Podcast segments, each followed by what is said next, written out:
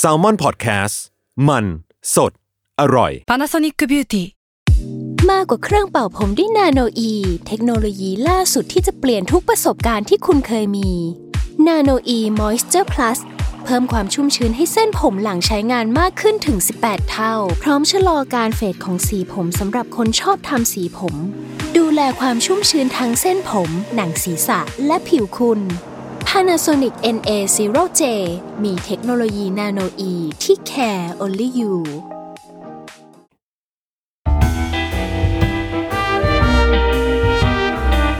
ฟิล์มนัวเรื่องอร่อยย่อยจากหนังกับแผลอีสฮังกี้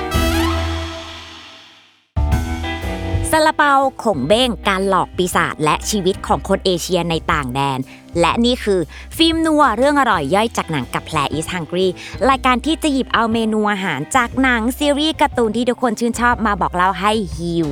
ไปด้วยกันค่ะ อะ EP 6 คุณ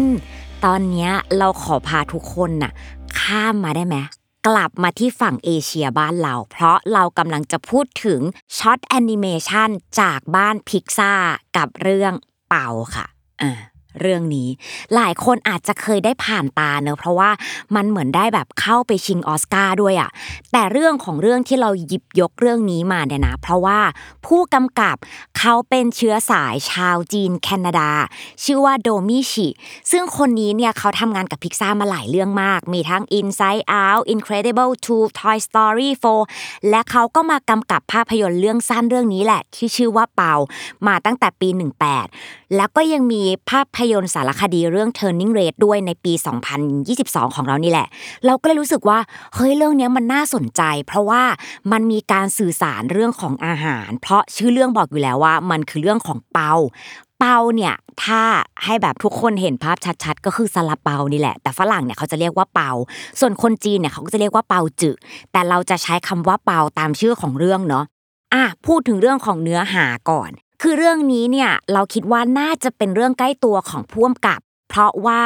เนื้อหาทั้งหมดจะเป็นการเล่าชีวิตของผู้หญิงกลางคน เอาจริง ๆ ก็คือแม่แหละ แม่ที่เป็นคนเหมือนคนจีนที่ไปเติบโตในแคนาดา ก็คือลูกครึ่งชาวจีนแคนาดาเหมือนกับพ่วมกับเลย แล้ววิถีชีวิตของผู้หญิงคนนี้เนี่ยเขามีสามีแล้วสามีเนี่ยก็ออกไปทำงานนอกบ้าน เขาก็คือจะอยู่บ้านแบบดูแลทำอาหารต่างๆ รอสามีกลับบ้านมา ประเด็นก็คือใน relationship ที่เราเห็นเนี่ยสามีเนี่ยเขาก็จะแบบตื่นเช้ามา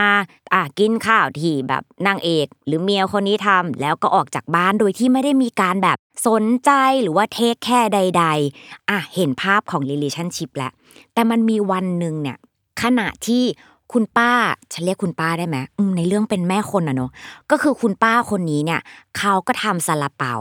ทำให้สามีกินสามีกินเสร็จปุ๊บก็ออกจากบ้านไปเลย ส่วนเขาก็ยังนั่งกินต่อ แล้วลูกสุดท้ายอะอยู่ดีๆซาลาเปานั้นน่ะ ก็มีชีวิตทุกคน พอมันมีชีวิตเสร็จปุ๊บเนี่ยเขาก็เลยแบบตอนแรกก็ตกใจ ตกใจเสร็จปุ๊บแล้วก็รู้สึกว่าเฮ้ยมันน่าเอ็นดูจังเลยเขาก็เลยเลี้ยงซาลาเปาน้อยตัวเนี้ยให้เติบโตมาเรื่อยๆ แล้วมันก็จะเห็นพัฒนาการเลยว่าแบบมีการเลี้ยง เอาออกไปข้างนอกพาไปตลงตลาดใด ๆ แต่มันดันมีจุดพลิกผันอยู่ทุกคน ซึ่งอันเนี้ยไม่เล่าจ้ะเออ เพราะเราอยากให้ทุกคนน่ะไปดูกันเอง แล้วแนะนำเลยว่าอยากให้ทุกคนดูเวอร์ชันที่เป็น original มันจะประมาณ 7 นาทีกว่าๆ คือใน YouTube เนี่ยสามารถไป search หาดูได้ แต่มันจะเป็นเวอร์ชั่นตัดที่ไม่เต็ม แล้วประเด็นคือภาพก็ไม่ชัด แล้วมันจะมีบาง scene ที่หายไป แล้วเรารู้สึกว่าไอ scene ที่หายไปอะมันสำคัญทุกคนมันแบบมันทำให้เราอิโมชัน a ลส่วนนั้นมันหายไป เออ ก็เลยอยากให้ไปดูแบบเวอร์ชั่นเต็มหาง่าย หาได้เลย แต่พอเราดูเรื่องนี้แล้วเนี่ย คือจริง ๆ ส่วนตัวเราอินมากเลยนะ แล้วมันก็ทำให้เราตั้งคำถามหลายอย่างกับแบบ short animation เรื่องนี้เลย แล้วมีประเด็นหนึ่งที่เราแอบสงสัย เพราะอย่างที่บอกเราไป search ดูใน YouTube ก่อนเนอะมันก็จะมี comment ของฝรั่งหลายคนน่ะมาบอกว่า คนตะวันตกอะไม่ get เลยเว้ยกับ short animation เรื่องนี้ คนเอเชียเท่านั้นน่ะที่จะเข้าใจ และมันก็จริงมากสำหรับเรา เพราะว่าเราดูอินและ ถึงขั้นฉันไม่อยากสารภาพเลยว่าฉันน้ำตาซึม เออ อะเราก็เลยมานั่งคิดต่อว่าทำไมอะทำไมคนเอเชียถึงได้ get กับ message ที่แบบที่เขาส่งออกมา เราก็เลยคิดว่ามันน่าจะเป็นเพราะสังคมของคนเอเชีย โดยเฉพาะเรื่องของการเลี้ยงลูก เออ เพราะว่าอะไรรู้ไหมเพราะว่า ถ้าเราเห็นแบบตามซีรีส์ตามหนังต่างๆ c u เจอร์ของเด็กฝรั่งอะถ้าเกิน 18 ปุ๊บแล้วยังอยู่กับพ่อกับแม่ นั่นคืออยู่ไม่คูลแล้วนะ แต่เด็กเอเชียกลับกันเลย คือถ้าคุณอายุ 17-18 แล้วคุณเดินออกจากบ้านไปใช้ชีวิตตัวเอง คุณอักตันอยู่นี่คือสังคมและความเชื่อที่แตกต่างกัน เราก็เลยคิดว่าอ้าวแล้วเด็กเอเชียที่ต้องไปอยู่ในสังคมของตะวันตกล่ะ เขาจะต้องทำตัวยังไง เขาจะมีวิถีชีวิตแบบไหน ด้านหนึ่งก็พ่อแม่ ด้านหนึ่งก็สังคม อันเนี้ยเป็นด้านของเด็กเนาะส่วนผู้ใหญ่ พ่อแม่เราว่าอันนี้ก็เป็นประเด็นที่น่าคิด เพราะว่าเขาก็โตมาแบบตะวันออก แต่ต้องมาอยู่ในสังคมที่เป็นตะวันตก แล้วตัวเองเนี่ยก็ไม่ได้มีเพื่อนมีสังคม เพราะว่าเราก็ออกมาแล้วเนาะเราก็เลยคิดว่า เขาน่าจะทุ่มเทเวลาทั้งหมด ให้กับการเลี้ยงดูลูก แล้วถ้าลูกโตมา ลูกออกจากบ้านล่ะ จะเป็นยังไง เนี่ย เราคิดว่ามันเป็นความขัดแย้งเล็ก ๆ ที่เกิดขึ้นกับหลายครอบครัวด้วย แล้วมันก็ทำให้เราชอบมากขึ้นอีก เพราะการสื่อสารทั้งหมดอะสื่อสารผ่านซาลาเปา มันเป็นสิ่งที่ไม่มีชีวิตนะทุกคน แต่ในเรื่องอะ เขาใส่ตัวละคร character ลงไปทำให้ซาลาเปาเนี่ยมันมีชีวิตแล้วสามารถสื่อสาร message ทั้งหมดออกมาได้ และเนี่ยมันถือว่าเป็นลักษณะหรือเอกลักษณ์ของพิกซ่าเลยนะ ที่เขาอะทำหลายเรื่องมากเอาสิ่งที่ไม่มีชีวิตอะเอามาใส่แบบ character ลงไป แล้วมันทำให้เราเนี่ยสามารถรับสารต่างๆ แบบไม่ต่อต้านเลยเราก็เลยชอบเรื่องนี้ เพราะว่ามันทำให้เราเห็นภาพความสัมพันธ์ การเติบโตของ relationship จนถึงจุดที่ ไม่บอกหรอก เออ บอกแล้วว่าต้องไปดูเองคุณทุกคนมันแค่ 7 นาทีเอง ขอให้ไปลองดู แต่หลังจากเนี้ย เราก็ไม่วายจะสงสัยต่ออีกเนาะว่าทำไมซาลาเปาทำไมเขาถึงต้องใช้ซาลาเปา คือใช้อันอื่นได้ไหม ด้วยความที่เราก็ไม่สามารถติดต่อไปกับคุณแบบผู้กำกับได้ เราก็เลยอนุมานเอาเองว่า อืมมันอาจจะเป็นเพราะว่าตัวซาลาเปาอะมัน present ความเป็นเอเชียได้ชัดเจน น่าจะมาจากที่มาของซาลาเปาด้วย ก็อย่างที่ทุกคนรู้ว่าเมืองจีน ประเทศจีน ใช่เลยค่ะ แต่พอค้นเข้าไปทุกคน จุดกำเนิดมันพีคมากจ้า เพราะมันเกี่ยวข้องกับสามก๊กขงเบ้งและยุทธวิธีหลอกปีศาจอะเล่าให้ฟัง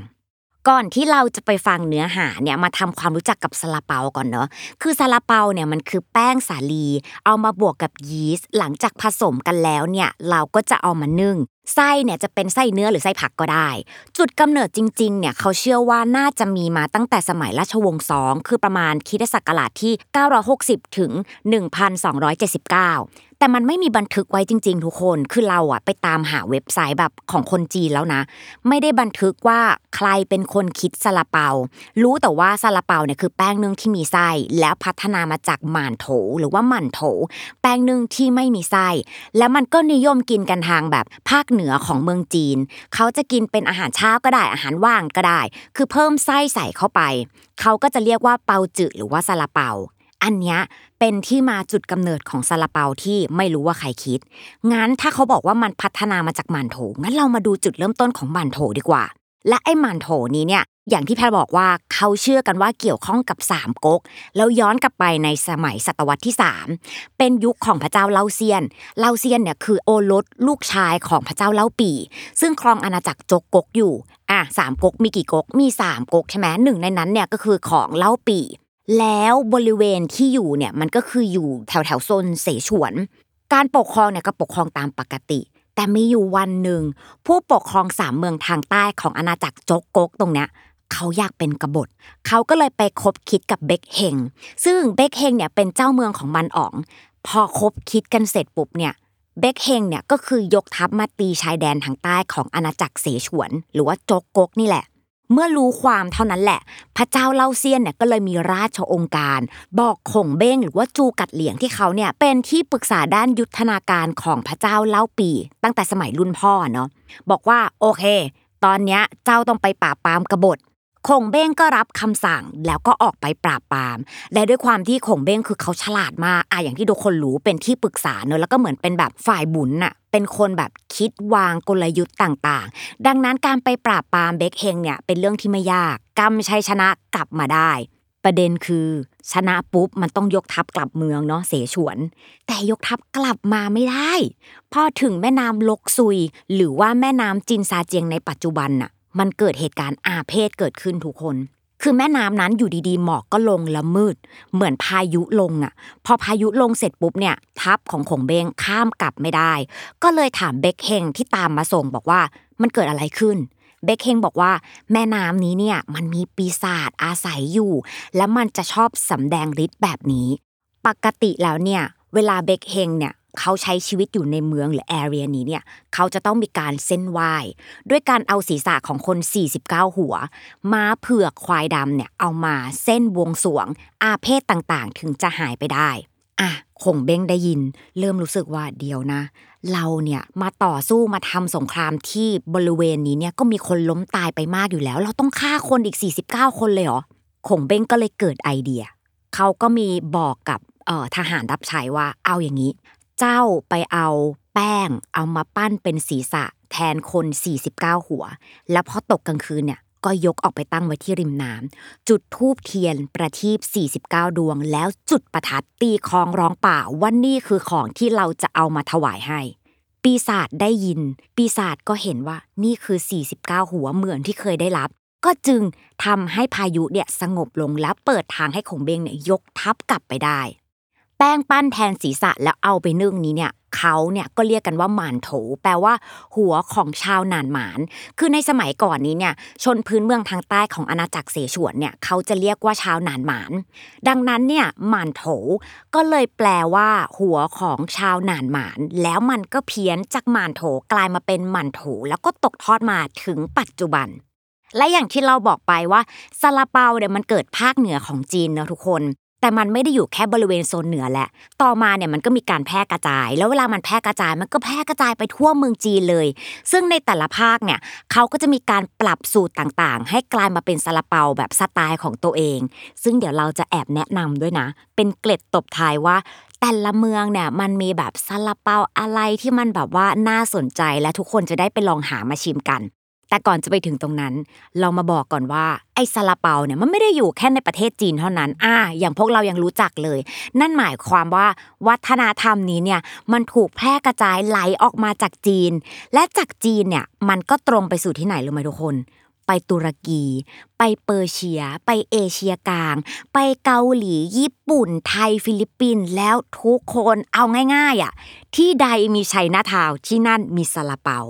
ดังนั้นแคนาดาเองก็เป็นที่หนึ่งที่มีซาลาเปา เราก็เลยคิดว่า นี่มันน่าจะเป็นวัฒนธรรมร่วมเนาะทำให้ตัวผู้กำกับเองเนี่ยก็หยิบยกซาลาเปาเนี่ยขึ้นมาเป็น character ในเรื่องเพื่อสื่อสาร message ของสังคมของคนเอเชีย แล้วมันก็ทำให้เราอะเข้าใจแล้วเชื่อมโยงมันได้อย่างไม่ยากเลย เนี่ยก็เลยเป็นเหตุผลที่ short animation เรื่องเปาเนี่ยเราซึ่งเป็นคนเอเชียดูแล้วก็เลยเข้าใจได้ทันทีว่า เขาพยายามจะบอกอะไรกับเรา แต่ทั้งหมดนี้เนี่ยก็เป็นเพียงส่วนหนึ่งจากซาลาเปาเท่านั้น เราก็เลยอยากให้ทุกคนเนี่ยลองไปดูกันเนาะ short animation เรื่องเปานั่นเองจ้าอะมาและนี่เรื่องเล่าทั้งหมดจากหนังแอนิเมชันต่าง แต่ตอนเนี้ยที่ติดไว้อืมที่แพรบอกไว้ว่า เฮ้ย แต่ละพื้นที่นี้เนี่ยเขาก็จะมีแบบซาลาเปาที่เป็น signature ของตัวเองเนอะงานตอนนี้ถือเป็นช่วงพิเศษนะทุกคน เราจะมาแนะนำซาลาเปาแบบต่างๆ ตามภูมิภาคกัน อันนี้เป็นแค่ส่วนส่วนเดียวฉันเนอทำไม มันเป็นเพียงส่วนเดียวเท่านั้น เพราะว่าเอาเข้าจริงแบบซาลาเปา แค่ใส่ไส้ก็ถือว่าเป็นซาลาเปาเนอะแล้วมันมีไส้เยอะมาก ใส่เนื้อใส่ผักใส่นู่นใส่นี่ เราจะหยิบยกตัวที่มันมี character จัดๆเริ่มต้นจากเฉิงตู หรือว่าเสฉวน อันนี้เนี่ยเขาจะเรียกว่าเปาจื่อก็อย่างตามความเชื่อที่แพนเล่าไปเมื่อกี้เนี่ยเขาก็บอกว่าซาลาเปาเนี่ยเกิดบริเวณของเสฉวนโดยขงเบ้งอยู่แล้วเนาะดังนั้นเนี่ย จีนตอนเหนือเขาปลูกข้าวสาลีเยอะ เขาก็เลยจะเอาแบบต้นข้าวสาลีเอามาทำเป็นแป้ง แล้วก็นึ่ง ส่วนไส้นี้เนี่ยมันจะเป็นอะไรก็ได้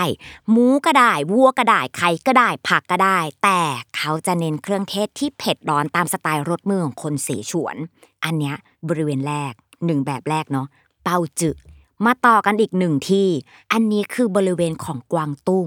กวางตุ้งเนี่ยถือว่าเป็นพื้นที่หนึ่งที่มีเอกลักษณ์และสไตล์อาหารเป็นของตัวเอง และเขาไม่ได้อยู่แค่ในเมืองจีนเท่านั้น ใครไปฮ่องกงเนี่ยก็จะรู้ว่าอืม culture ของกวางตุ้งเนี่ยเรียกว่ามีเต็มเมือง เพราะว่าคนกวางตุ้งเนี่ยส่วนหนึ่งอบพยพมาอยู่ในฮ่องกง ภาษาหลักเขายังเป็นภาษากวางตุ้งเลยทุกคน ดังนั้นไม่แปลกใจว่าอาหารต่างๆของฮ่องกงเนี่ยจะเกี่ยวข้องกับเอ่อเมืองกวางตุ้ง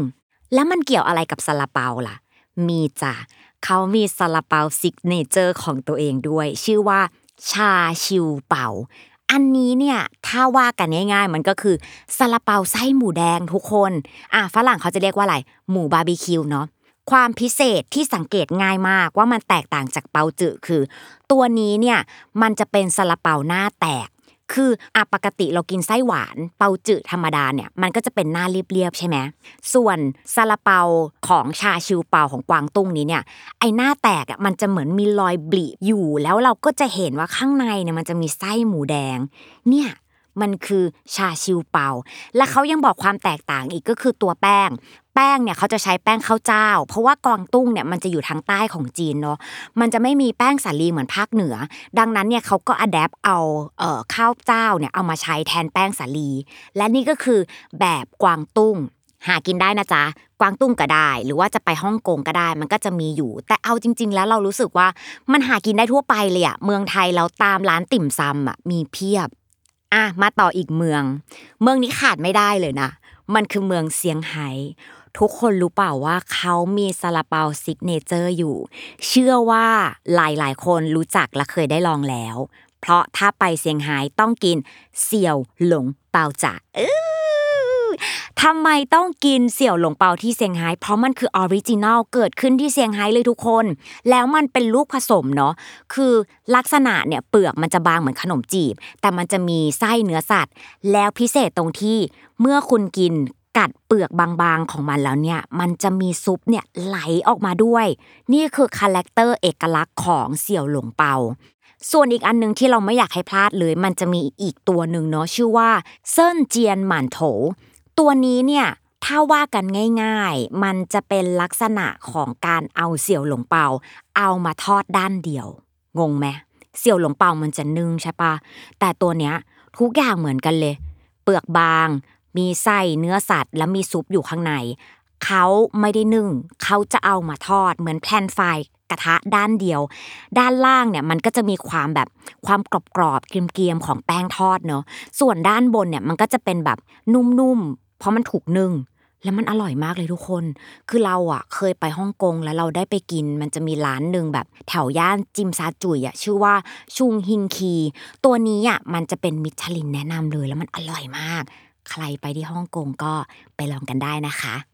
ส่วนซาลาเปาสุดท้ายอันนี้ที่อยากแนะนำเนาะจริง ๆ original เนี่ยเขาว่าเกิดกันที่ไต้หวัน แต่มันจะมีแบบอีกหลายประเทศ เช่นในอังกฤษลอนดอนอย่างเงี้ยมันก็ดังอยู่ ชื่อว่ากัวเปา ตัวเนี้ยลักษณะเนี่ยมันจะเป็นมันเหมือนเป็นแซนด์วิชหน้าเปิดอะทุกคน แต่มันจะเป็นแป้งนึ่งของซาลาเปาอะทุกคนนึกภาพพร้อมกันเนาะมันคือเหมือนเราอะทำฮอตดอก เออ ใช้คำนี้ฮอทดอกแป้งเนี่ยเป็นแป้งนึ่งซาลาเปา แล้วเราเนี่ยจะเอาไส้มายัดตรงกลาง ไส้มันเนี่ยก็มีทั้งแบบใส่เนื้อสัตว์ สลับกับผักแล้วก็ราดซอส เราไม่สามารถใช้คำว่าแซนด์วิชเปาหน้าเปิดได้ มันควรจะเป็นฮอทดอกซาลาเปารูปแบบแบบนั้นเลย มีที่เมืองไทยด้วยนะทุกคนร้านชื่อร้านเปาใครอยากไปลองกินก็ไปลองกินกันได้ อันเนี้ยเราคิดว่ามันเป็นการ adapt version ขึ้นมาแล้ว แล้วมันก็ไม่ได้ดังแค่ที่ไต้หวัน อย่างที่บอกมันมีหลายประเทศมากที่แบบเป็นฝั่งตะวันตกที่เขาแบบเอาซาลาเปารูปแบบเนี้ยไปเปิดเป็นร้านกัน อะและนี่ก็คือที่มาของซาลาเปา ทั้งตั้งแต่จุดเริ่มต้นจนมาถึงปัจจุบัน และก็รวมไปถึงการส่งต่อที่มันไม่จำเป็นต้องเป็นเรื่องของการกินอย่างเดียว คุณสามารถเอารูปแบบของแบบอาหารเอามาใส่ใน character ตัวการ์ตูน เพื่อสื่อสาร message ที่คุณอยากจะส่งได้เหมือนกับเรื่องเปาที่เราแนะนำมาตั้งแต่ต้นนั่นเอง นี่ก็คือเรื่องซาลาเปาจากเปา ส่วนเมนูอื่นทุกคนจะเป็นอะไรเนี่ยก็สามารถเม้นบอกแผลได้นะ และนี่ก็คือฟิล์มนัวเรื่องอร่อยย่อยจากหนังกับแพรอีสังกรีทุกวันอาทิตย์ทุกช่องทางของแซลมอนพอดแคสต์สำหรับวันนี้แพรอีสังกรีไปแล้วบาย